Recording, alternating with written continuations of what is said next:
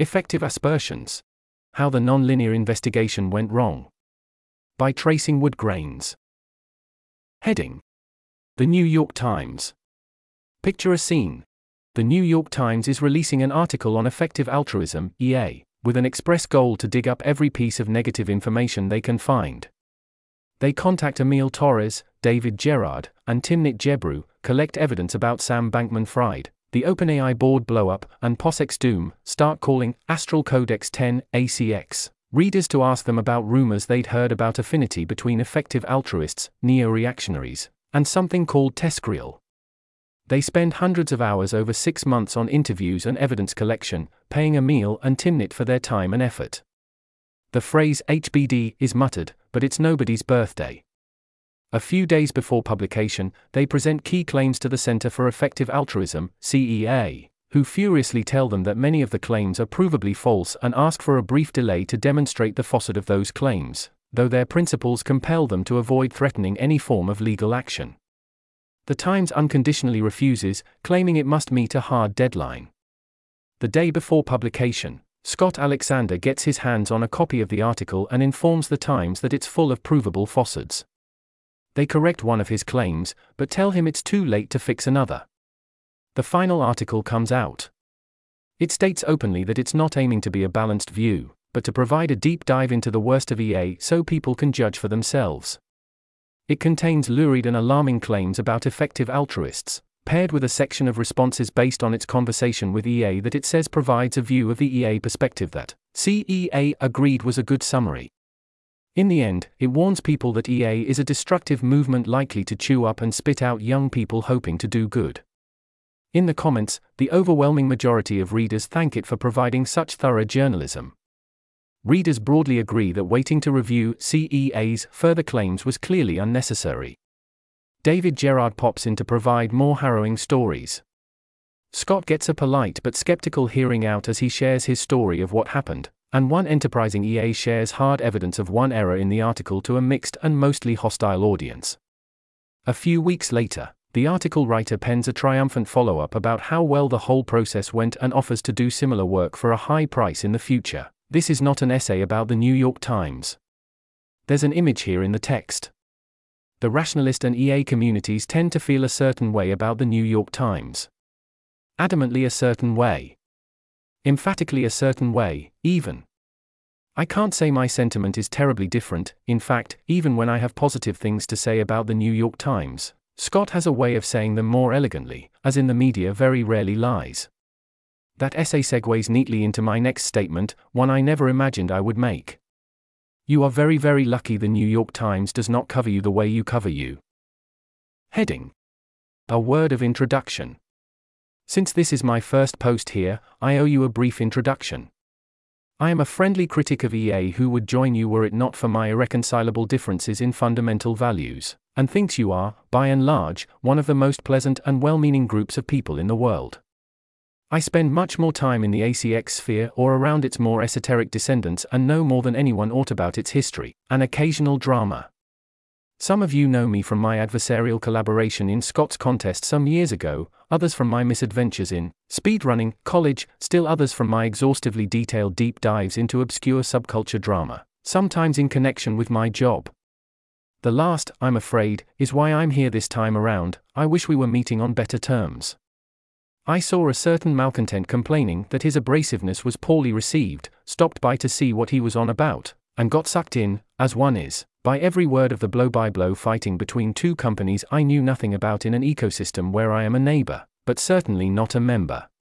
I came to this fresh, never having heard of at Ben Pace, at Habryka, or Nonlinear, having about as much knowledge of EA as any outsider can have while having no ties to its in-person community, and with the massive benefit of hindsight in being able to read side-by-side what active EA forum users read 3 months apart. I pursued it out of sheer fascination when I should have been studying for my civil procedure final, entranced by a saga that would not leave my mind. What precisely do I think of Nonlinear, a group I had never heard of prior to a few days ago? More or less what my friends think, really, credit them for the bulk of the following description. It sounds like a minor celebrity got comfortably rich young, dove into the same fascinating online ecosystem we all did, and decided to spend his retirement with his partner, who has an impressive history of dedication to charity, and brother scratching his itch to be productive by traveling the world and doing charity via talking with cool, smart people about meaningful ideas.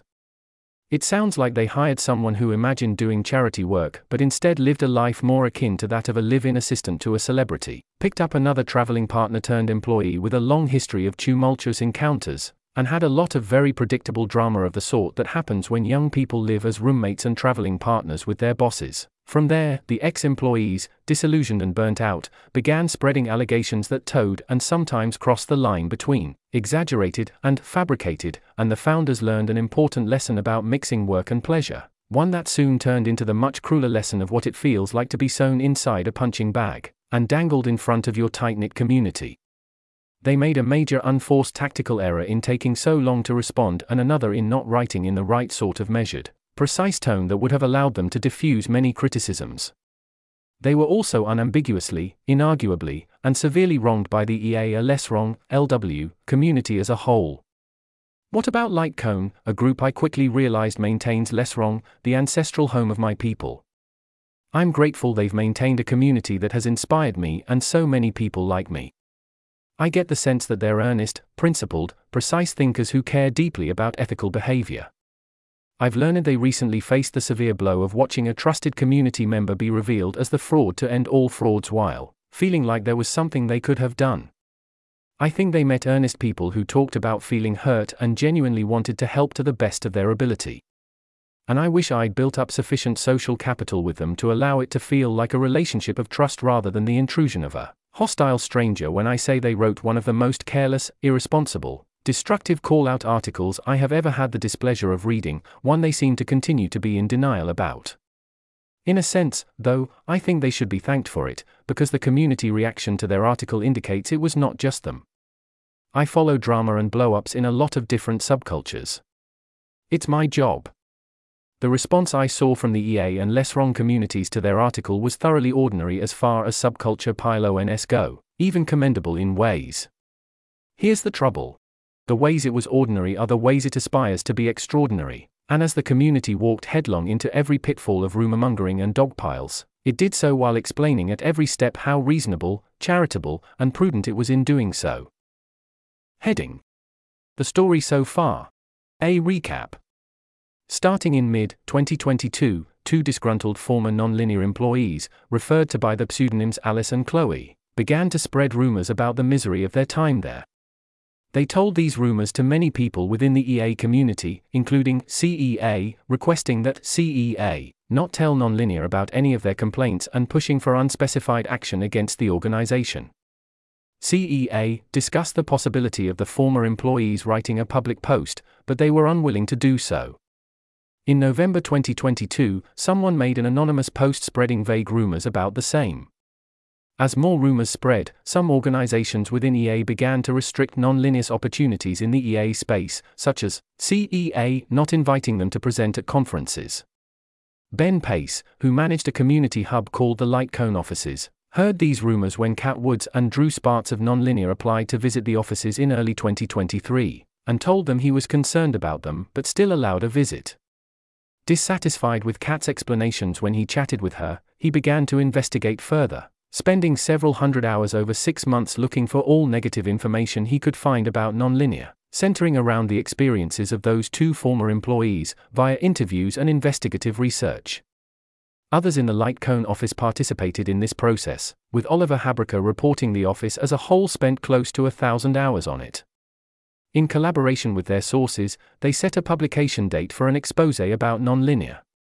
Less than a week before the publication date, Ben informed Nonlinear that he had been digging into them with intent to publish an exposé and sent them a list of concerns. Around 60 hours before publication, Ben had a 3-hour phone call with the Nonlinear co-founders about those concerns, in which they told him his list contained a number of exaggerations and fabrications.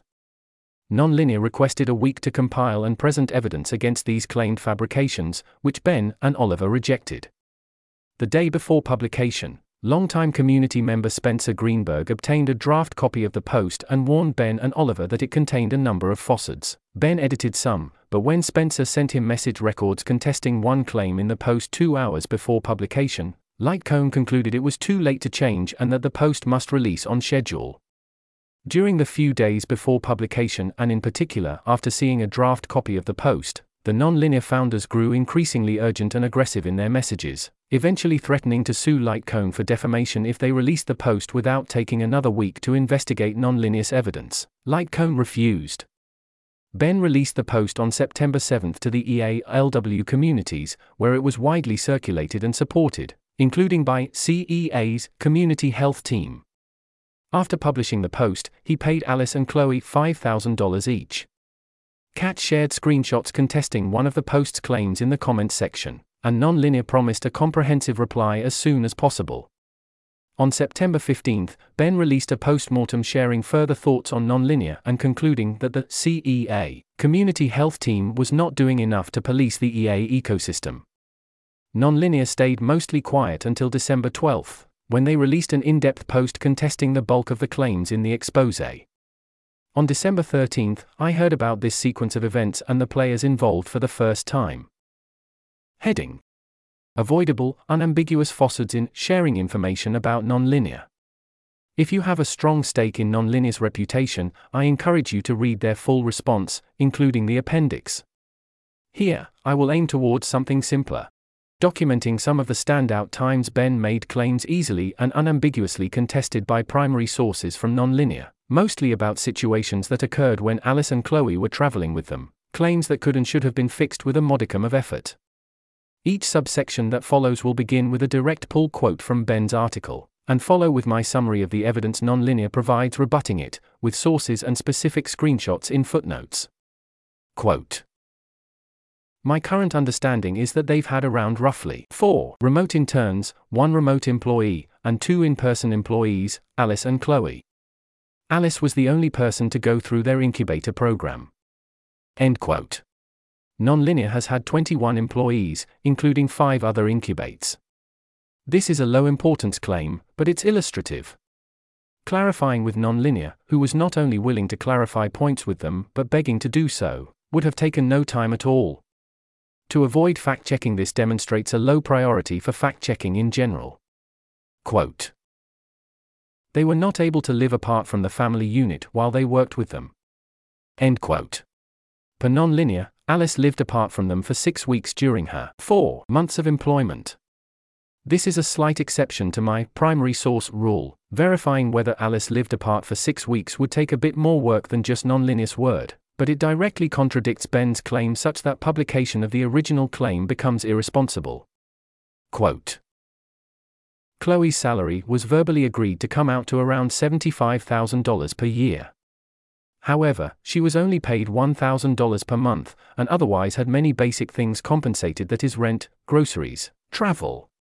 This was supposed to make traveling together easier, and supposed to come out to the same salary level. End quote. Nonlinear clearly explained Chloe's compensation scheme from the beginning and presented it in a clear and unambiguous written contract, which they fulfilled. It was always conceptualized and presented as $1,000 a month plus living expenses. She accepted the position knowing its compensation. It's not a level of compensation I'd advise anyone in it for the money to take, but the experience is the sort that many young people, including me, have pursued knowing there's a monetary trade-off. I don't agree with Nonlinear's apparent conception of benefits as functionally equivalent to pay given my experience in comparable situations, the military and a Mormon mission, but Chloe had no serious grounds to complain about salary, and Ben's description of it ignores the actual employment agreement and misrepresents the situation. Quote: Over her time there she spent through all of her financial runway, and spent a significant portion of her last few months there financially in the red, having more bills and medical expenses than the money in her bank account, in part due to waiting on salary payments from Nonlinear. She eventually quit due to a combination of running exceedingly low on personal funds and wanting financial independence from Nonlinear. And as she quit she gave Nonlinear, on their request, full ownership of the organization that she had otherwise finished incubating. At the time of her quitting she had €700 in her account, which was not enough to cover her bills at the end of the month, and left her quite scared. Though to be clear she was paid back roughly €2,900 of her outstanding salary by Nonlinear within a week, in part due to her strongly requesting it. End quote. Time transactions straightforwardly demonstrate that aspects of Alice's claims about waiting for salary payments were false. Kat also explains that the delay in expense reimbursement was because Alice switched from recording in their public reimbursement system to using a private spreadsheet without telling them, and that they reimbursed Alice as soon as she told them. While the document provides no primary source on this, as with the not allowed to live apart claim, the counterclaim provides ample reason to either verify more closely or avoid publishing the falsehood. Quote, "One of the central reasons Alice says that she stayed on this long was because she was expecting financial independence with the launch of her incubated project that had $100,000 allocated to it, fundraised from FTX.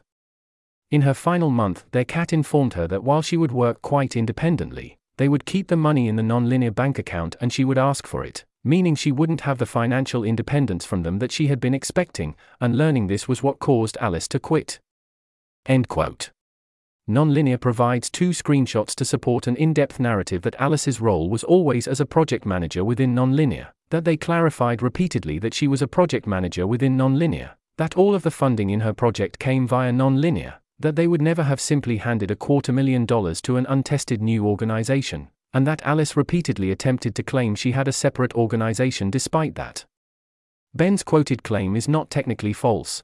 Alice did indeed seem to believe, or claim to believe, that she would get financial independence. It provides a misleading impression, though, to present it without any of the context and primary sources available from Nonlinear. Quote, "Alice quit being vegan while working there. She was sick with COVID in a foreign country, with only the 3 Nonlinear co-founders around, but nobody in the house was willing to go out and get her vegan food, so she barely ate for 2 days.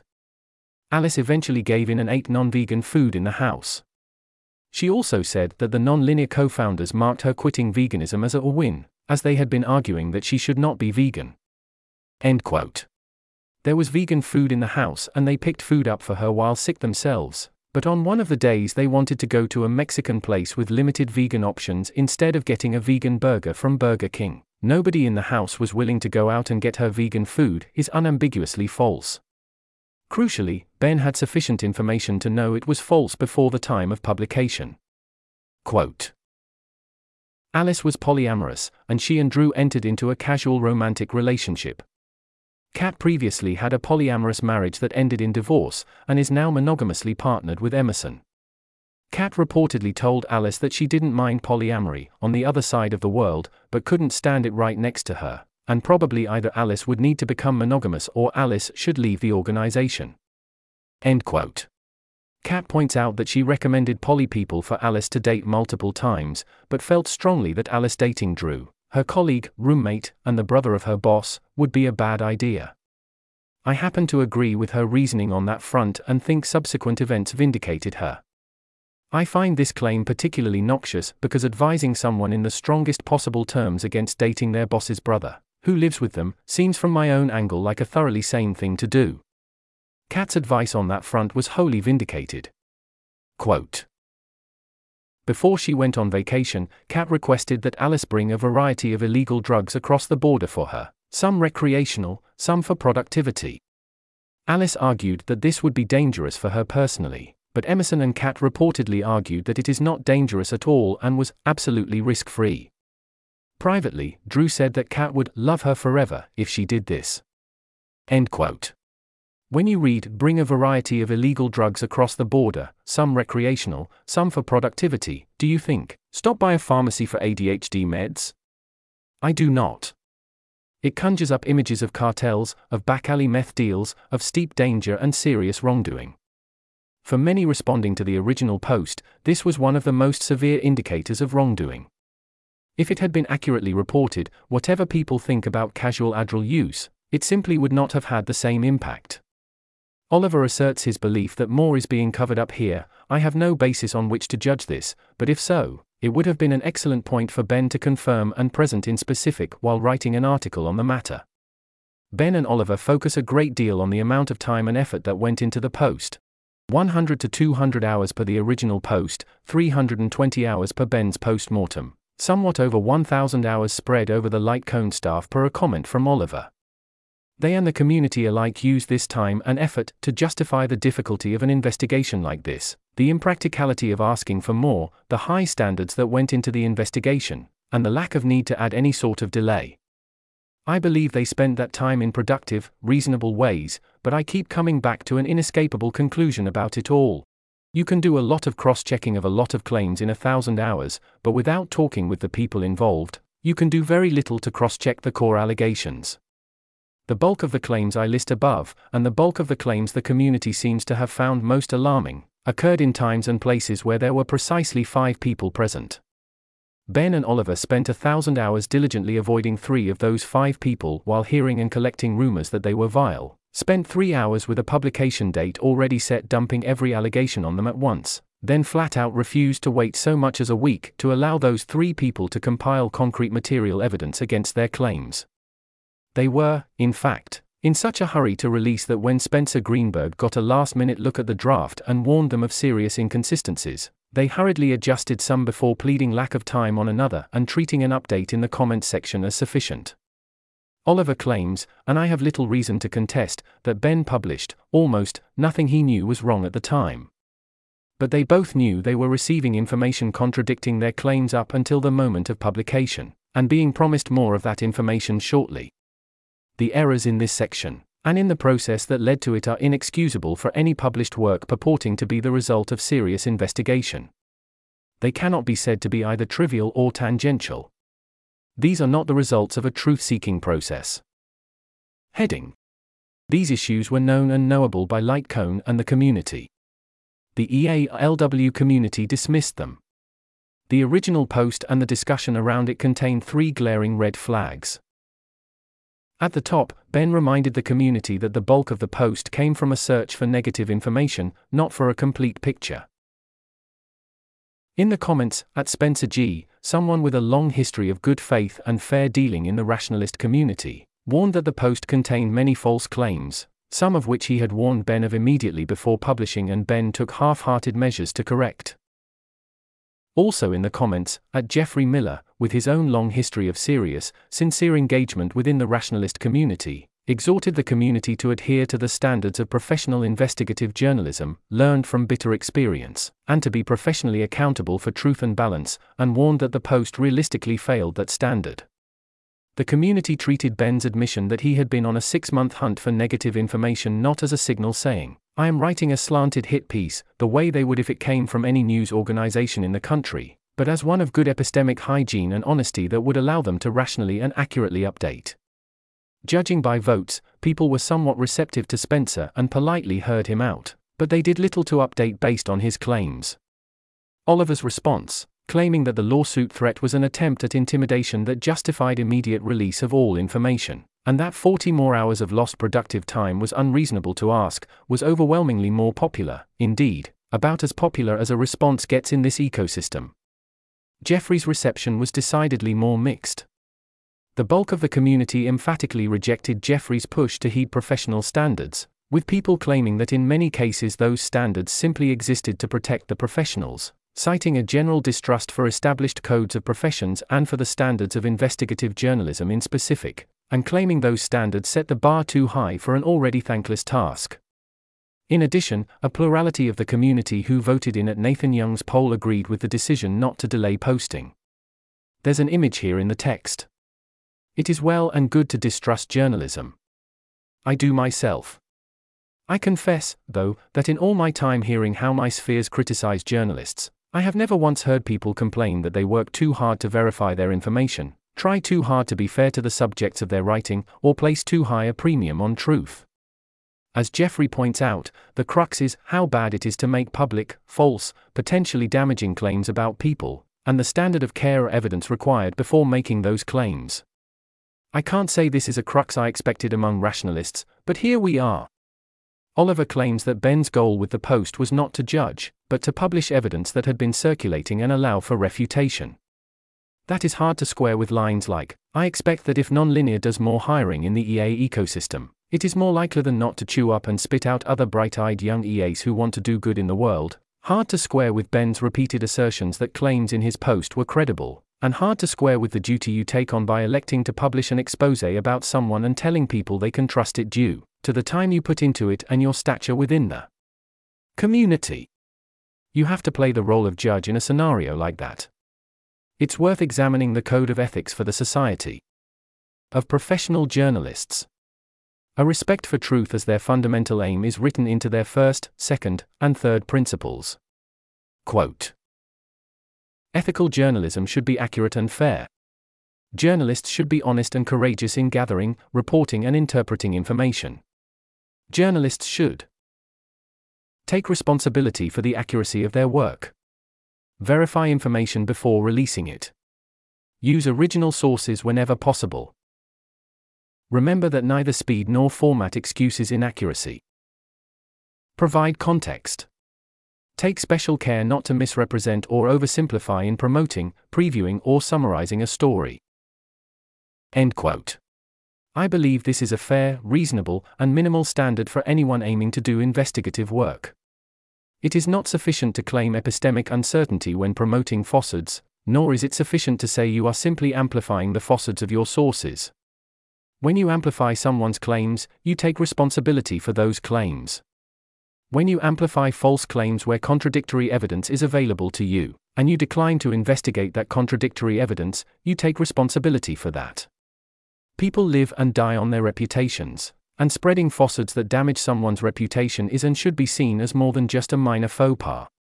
Ben, so far as I can tell, disputes this standard, holding instead that past a relatively low threshold, unverified allegations should be spread. I think I'm more likely to say, hey, I currently assign 25% to, if I have that probability, assigned rather than wait until it's like 90% or something before saying my probability.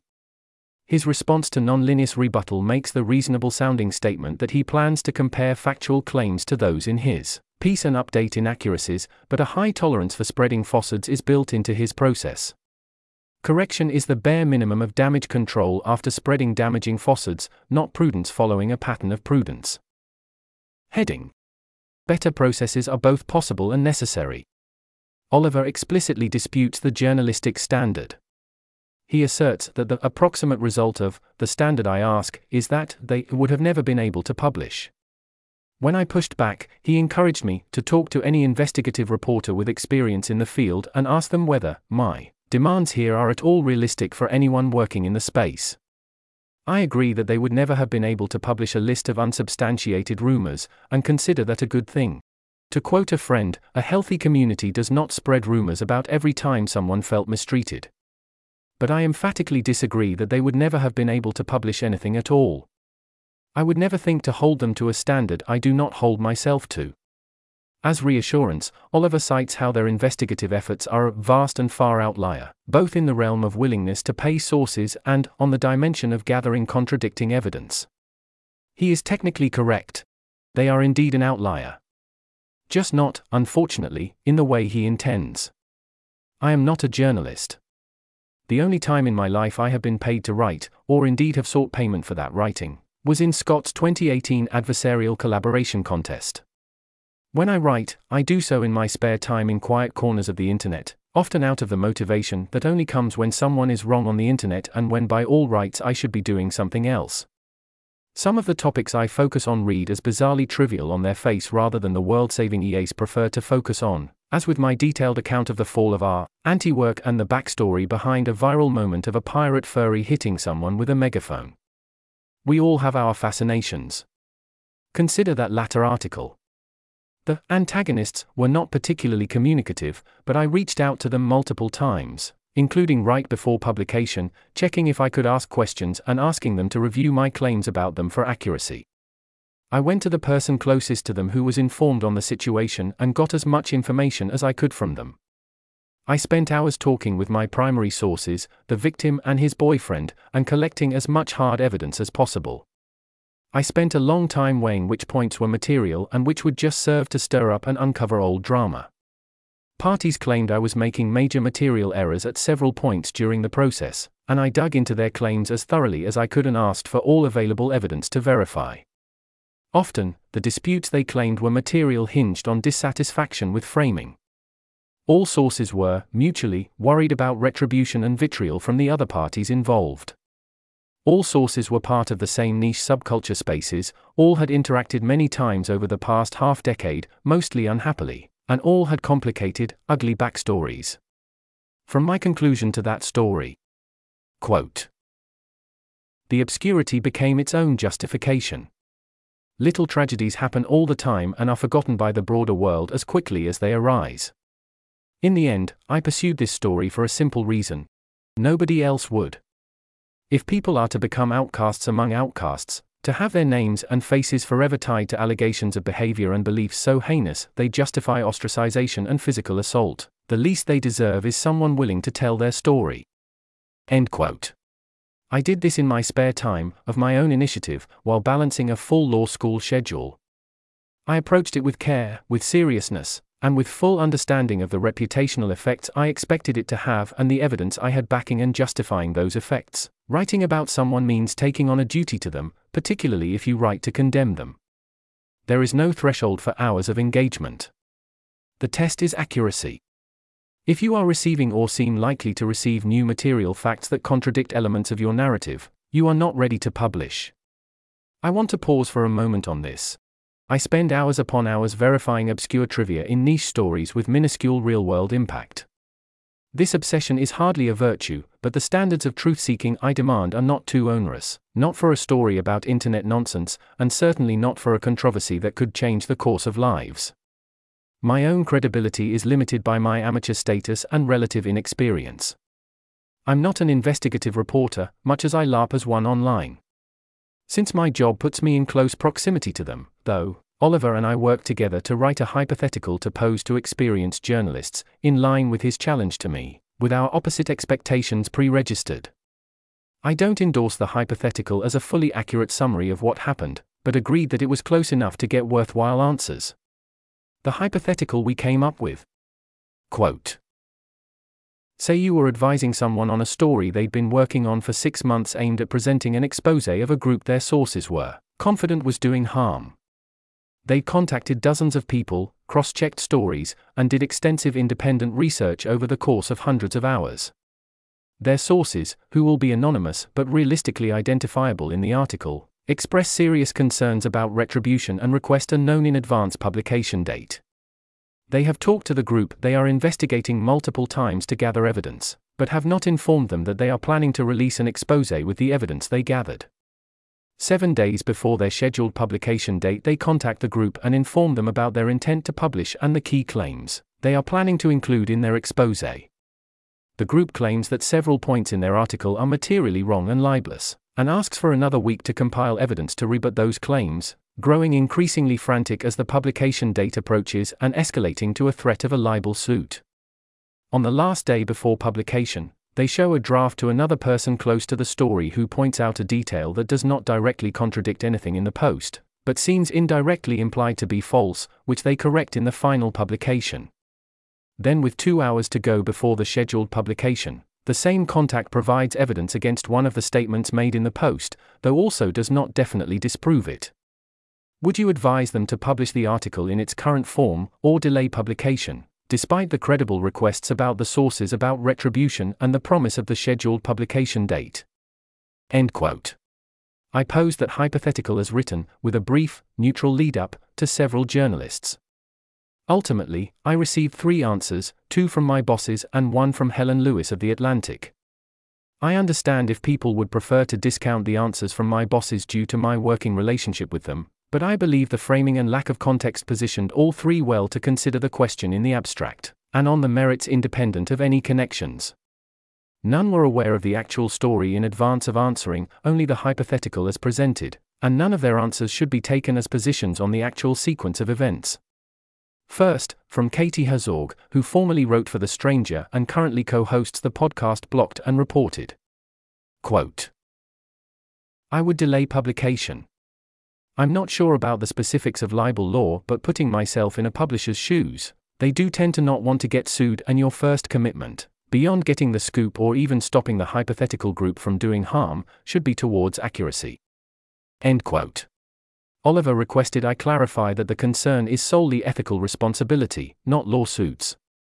When I asked whether it mattered, she responded. Quote. It doesn't, really. Accuracy is paramount under threat of legal action or not. End quote. Second, from Jesse Singal, formerly of NY Magazine with bylines in many outlets, author of The Quick Fix, Why Fad Psychology Can't Cure Our Social Ills and co-host of Blocked and Reported. Quote, I think it depends a lot on the group's ability to provide evidence the investigators' claims are wrong. In a situation like that, I would really press them on the specifics. They should be able to provide evidence fairly quickly. You don't want a libel suit, but you also don't want to let them indefinitely delay the publication of an article that will be damaging to them. It is a tricky situation. I am not sure an investigative reporter would be able to help much more simply because what you're providing is a pretty vague account, though I totally understand the reasons why that's necessary. End quote. Finally, from The Atlantic's Helen Lewis, former deputy editor of The New Statesman and author of the book Difficult Women, A History of Feminism in 11 Fights. Quote, this feels like a good example of why you shouldn't overpromise to your sources. You want a cordial relationship with them, but you need boundaries too. I can definitely see a situation where you would agree to give a source a heads up once you decided to publish, if it was a story where they'd recounted a violent incident or sexual assault, or if they needed notice to stay somewhere else or watch out for hacking attempts. But I would be very wary of agreeing in advance when I would publish an investigation. It isn't done until it's done. In the end, the story is going out under your name, and you will face the legal and ethical consequences, so you can't publish until you're satisfied. If the sources are desperate to make the information public, they can make a statement on social media. Working with a journalist involves a trade-off. In exchange for total control, you get greater credibility, plausible deniability, and institutional legal protection. If I wasn't happy with a story against a ticking clock, I wouldn't be pressured into publication. That's a huge risk of libeling the subjects of the piece and trashing your professional reputation. On the request for more time for right to reply, that's a judgment call. Is this a fair period for the allegations involved, or time wasting? It's not unknown for journalists to put in a right to reply on serious allegations, and the subject ask for more time, and then try to get ahead of the story by breaking it themselves, by denying it. End quote. You don't even have to look as far as my examples, though. To his credit, Oliver repeatedly asked for better examples of what to do in similar situations. To the credit of the rationalist community, it contained some of those examples. To Oliver's discredit, however, he had full awareness of one better example, as his response to allegations of community misconduct was one of its subjects of investigation. Last year, a rationalist meetup organizer faced accusations of misconduct. Oliver and his wife Claire, who was in charge of meetup organization as a whole, banned him from an event. He objected, and Claire agreed to be bound by a community investigation. One principle used in that investigation is worth highlighting. Quote, anyone accused of misconduct should promptly be informed of any accusations made against them, and given an opportunity to tell their side of the story, present evidence, and propose witnesses. Emergency preliminary actions should be taken where allegations are sufficiently serious and credible, but the accused should be given an opportunity to defend themselves as quickly as possible. End quote. In the end, the team writing the report highlighted several specific allegations against its primary subject before including a telling line. Quote, we were unable to substantiate any other allegations made against, redacted. At his request, we are not repeating unsubstantiated allegations in this document. End quote. A prudent decision. Heading. On lawsuits. One of the strongest and most universal sentiments shared in response to Ben's post was that threatening a lawsuit was completely unacceptable. A notable example.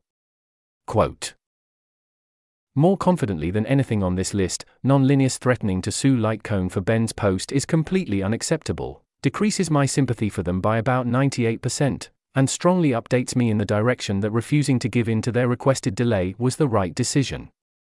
In my view, it is quite a strong update that the negative portrayal of Emerson Spartz in the OP is broadly correct. I don't think we as a community should tolerate this, and I applaud Lightcone for refusing to give in to such heavy-handed coercion. End quote.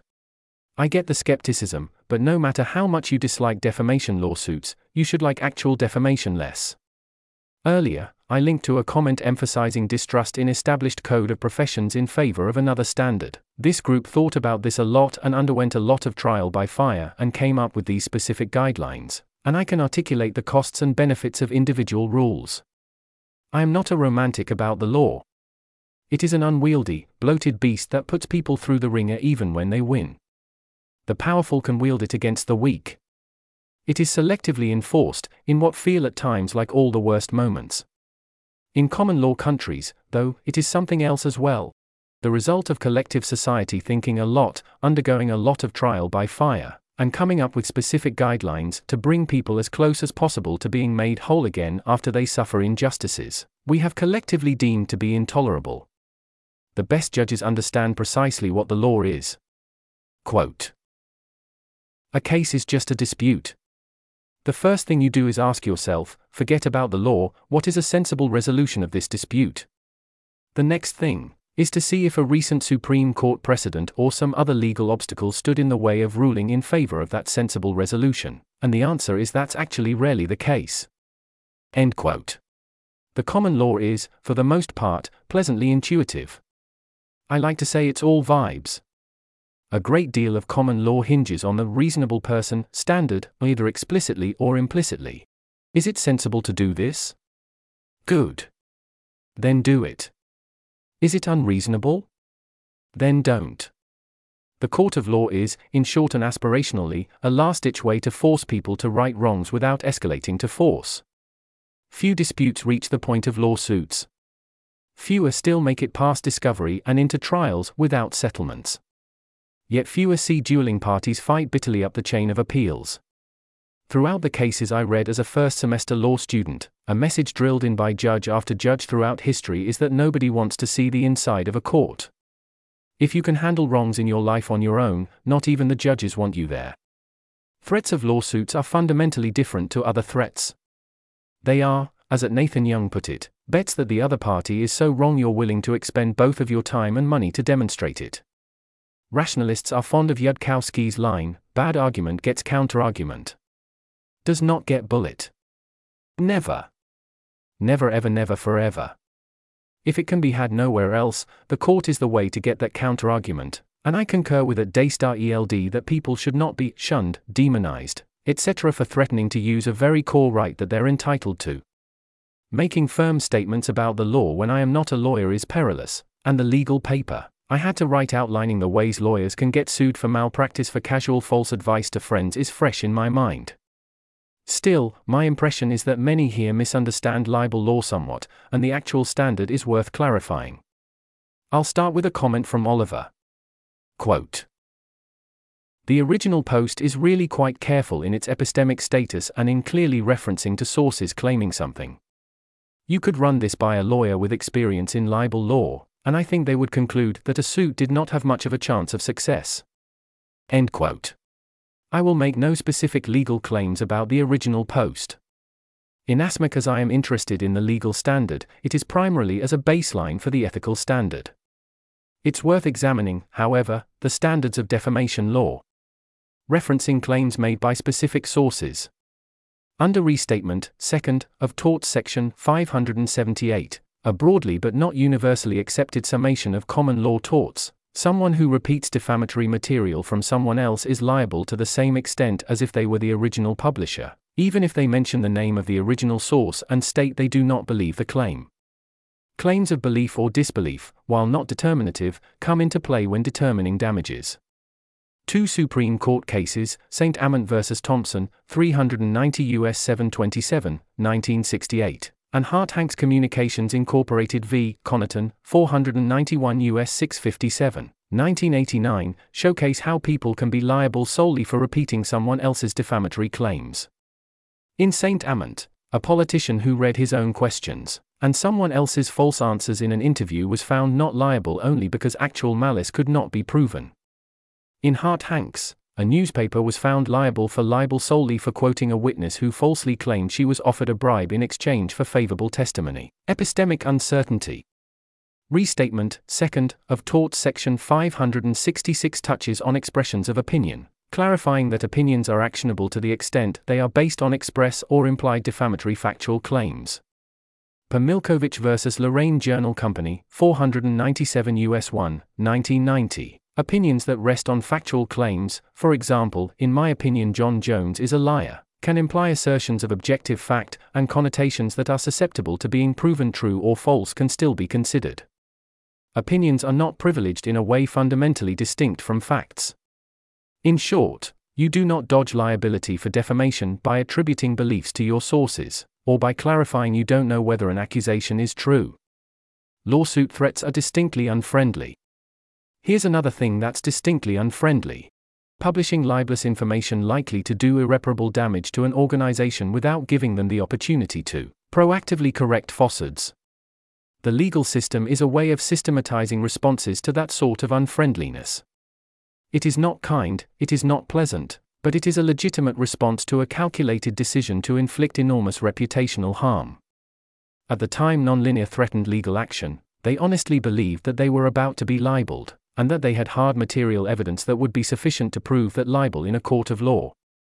They may be correct, they may be incorrect, but at the time they made that threat they were already on trial, with Ben Pace as prosecutor and judge alike, and no defense attorney to be found. A threat of legal action in a circumstance like that should serve not as a defection from a frame of cooperation, but as a reminder that you are already in a fundamentally adversarial frame, having chosen to investigate a group over a long period of time and then publish information to damage them.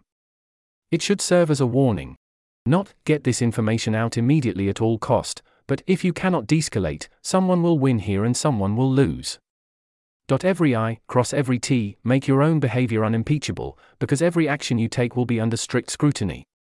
The adversarial frame began when Alice and Chloe began sharing rumors about Nonlinear that people used to justify changing their behavior around the company members without verifying with them. It continued when Lightcone elected to spend 6 months digging up all possible negative information about them, when they reached out with a publication date already set, and when they refused to delay publication a moment to allow counter-evidence.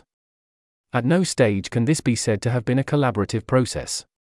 If your goal is to reveal the truth and not to inflict harm on someone, you should wait until you have all sides as thoroughly as you can reasonably get them, not cut that process short when the party you are making allegations against responds with understandable antagonism, until and unless they refuse to cooperate further and have no more useful information to give. Heading: First Principles, Duty, and Harm. The EA/LW community loves to think from first principles, and that is usually one of its finest traits. I notice and respect the times their first principles thinking leads them to be correct about things broader society is incorrect about, a regular occurrence. Occasionally, though, this manifests in a way satirized by SMBC and many others. Confidence that they can outperform others from first principles leading them to make painfully predictable missteps in other fields. It would be hypocritical of me to criticize the desire to do amateur investigative journalism, to be the one to show up and do things where others do not. Ben Pace, in defending his decision to write his article, used a quote from Eliezer Yudkowsky I am also fond of. Quote, "But if there's one thing I've learned in life, it's that the important things are accomplished not by those best suited to do them, or by those who ought to be responsible for doing them, but by whoever actually shows up." End quote. When you say, "I want to make the world a better place," though, you add an implicit, "I want power and should be trusted with it." People should do good, say things worth saying, and get involved in causes that matter to them, but every time they do so, they enmesh themselves in a web of responsibilities. The assertion of power is neither trivial nor costless. I do more amateur investigative work than almost anyone else I know of, without formal training, often without pay, and without any stamp of approval from a profession, and Lightcone has and should have the same privilege. But responsibility must accompany it. Ben felt a clear sense of responsibility to Alice and Chloe. He felt a responsibility, too, to the community of effective altruism. Both are admirable. Somewhere along the way, though, spurred by those responsibilities and the feeling that he had a duty to speak out, he stopped feeling that same sense of responsibility to Nonlinear. There's an image here in the text. One of the most unsavory critics of the rationalist community coined the meme of rationalists as quackers. Profoundly innocent and naive souls who can't imagine you might deceive them. This describes a failure state of rationalism, I think, but certainly not the central case. He is rightly unpopular around here, and I hesitate to give further life to his metaphor by extending it, but in seeing rationalists reinvent the pettiest and most destructive subculture drama I find everywhere else from first principles, All while working to be even-handed and earnest, I have thought of nothing so much as a quokka with a machine gun. There's an image here in the text. Ben's post, in all honesty, seems naive. That if you just state you only looked for the negative, people will add it to a carefully balanced judgment rather than treat it as a complete picture. That if you share negative information about someone and the truth comes out later, people will simply update, and the original damage is undone. That uncertainty about whether someone has done an awful thing should be handled the same way as other public uncertainty, that you can, in short, write a hit piece full of unverified gossip and rumors, but rational.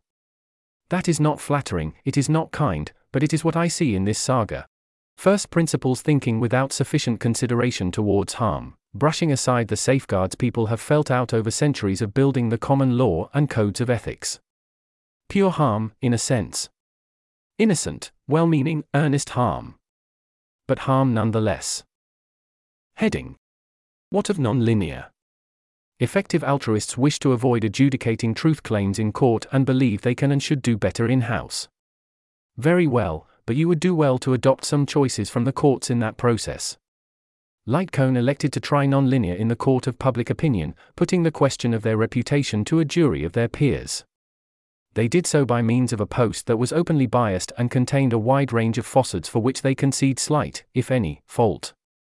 They offered no semblance of due process, providing a single 3-hour phone call to respond to 6 months of work and declining to examine any further exculpatory evidence. Their post, embraced and accepted by their community, caused immense and irrevocable material harm to nonlinear. The community had a chance to notice and proactively correct those flaws. It did not and indeed dismissed those who raised them. CEA noticed and endorsed the trial, having likewise deliberately neglected nonlinear side of the story.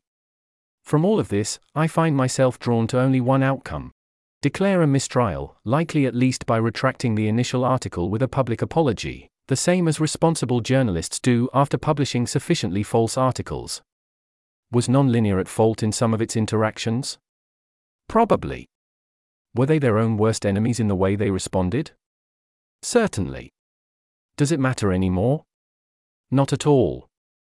The community mishandled this so badly and so comprehensively that inasmuch as nonlinear made mistakes in their treatment of Chloe or Alice, for the purposes of the EA/LW community, the procedural defects have destroyed the case. I know neither Ben nor Oliver, but respect their roles in this community, and think that they were acting with serious efforts to apply rationalist EA principles, neither of which I claim the mantle of. I spend the bulk of this essay criticizing their approach in ways that necessarily come off as hostile and painful towards an investigation they poured their hearts into over the course of half a year, but I think the lack of community self-correction to that approach and the failure to heed the red flags raised by Spencer Greenberg, Jeffrey Miller, and others are an order of magnitude more serious than anything either of them did. Inasmuch as people should correct from this, I believe the community as a whole is at fault. This is my first top-level post on the Effective Altruism forums and, surprisingly, my first on Less Wrong as well. I am used to writing to adjacent communities and in my own sphere, not here. I have written at such length here, rather than elsewhere, because I fundamentally and deeply respect many of the discourse norms here. This saga damaged that respect, pretty badly, in some ways, and reveals what I believe to be deep-running structural flaws in this ecosystem, implicating many people I have long followed and respected, but if there is one thing I know and respect about the EA/LW community, it is that you engage seriously and carefully with criticism. As a community, you go to great lengths to do good, more, certainly, than I can claim. You're human, though. Give each other some grace. And hey, next time you need a hit piece written? Leave it to the New York Times. This article was narrated by Type 3 Audio for the Effective Altruism Forum. It was first published on December 19, 2023. The original text contains 16 footnotes which were omitted from the narration. To report an issue or give feedback on this narration, go to t3a.is.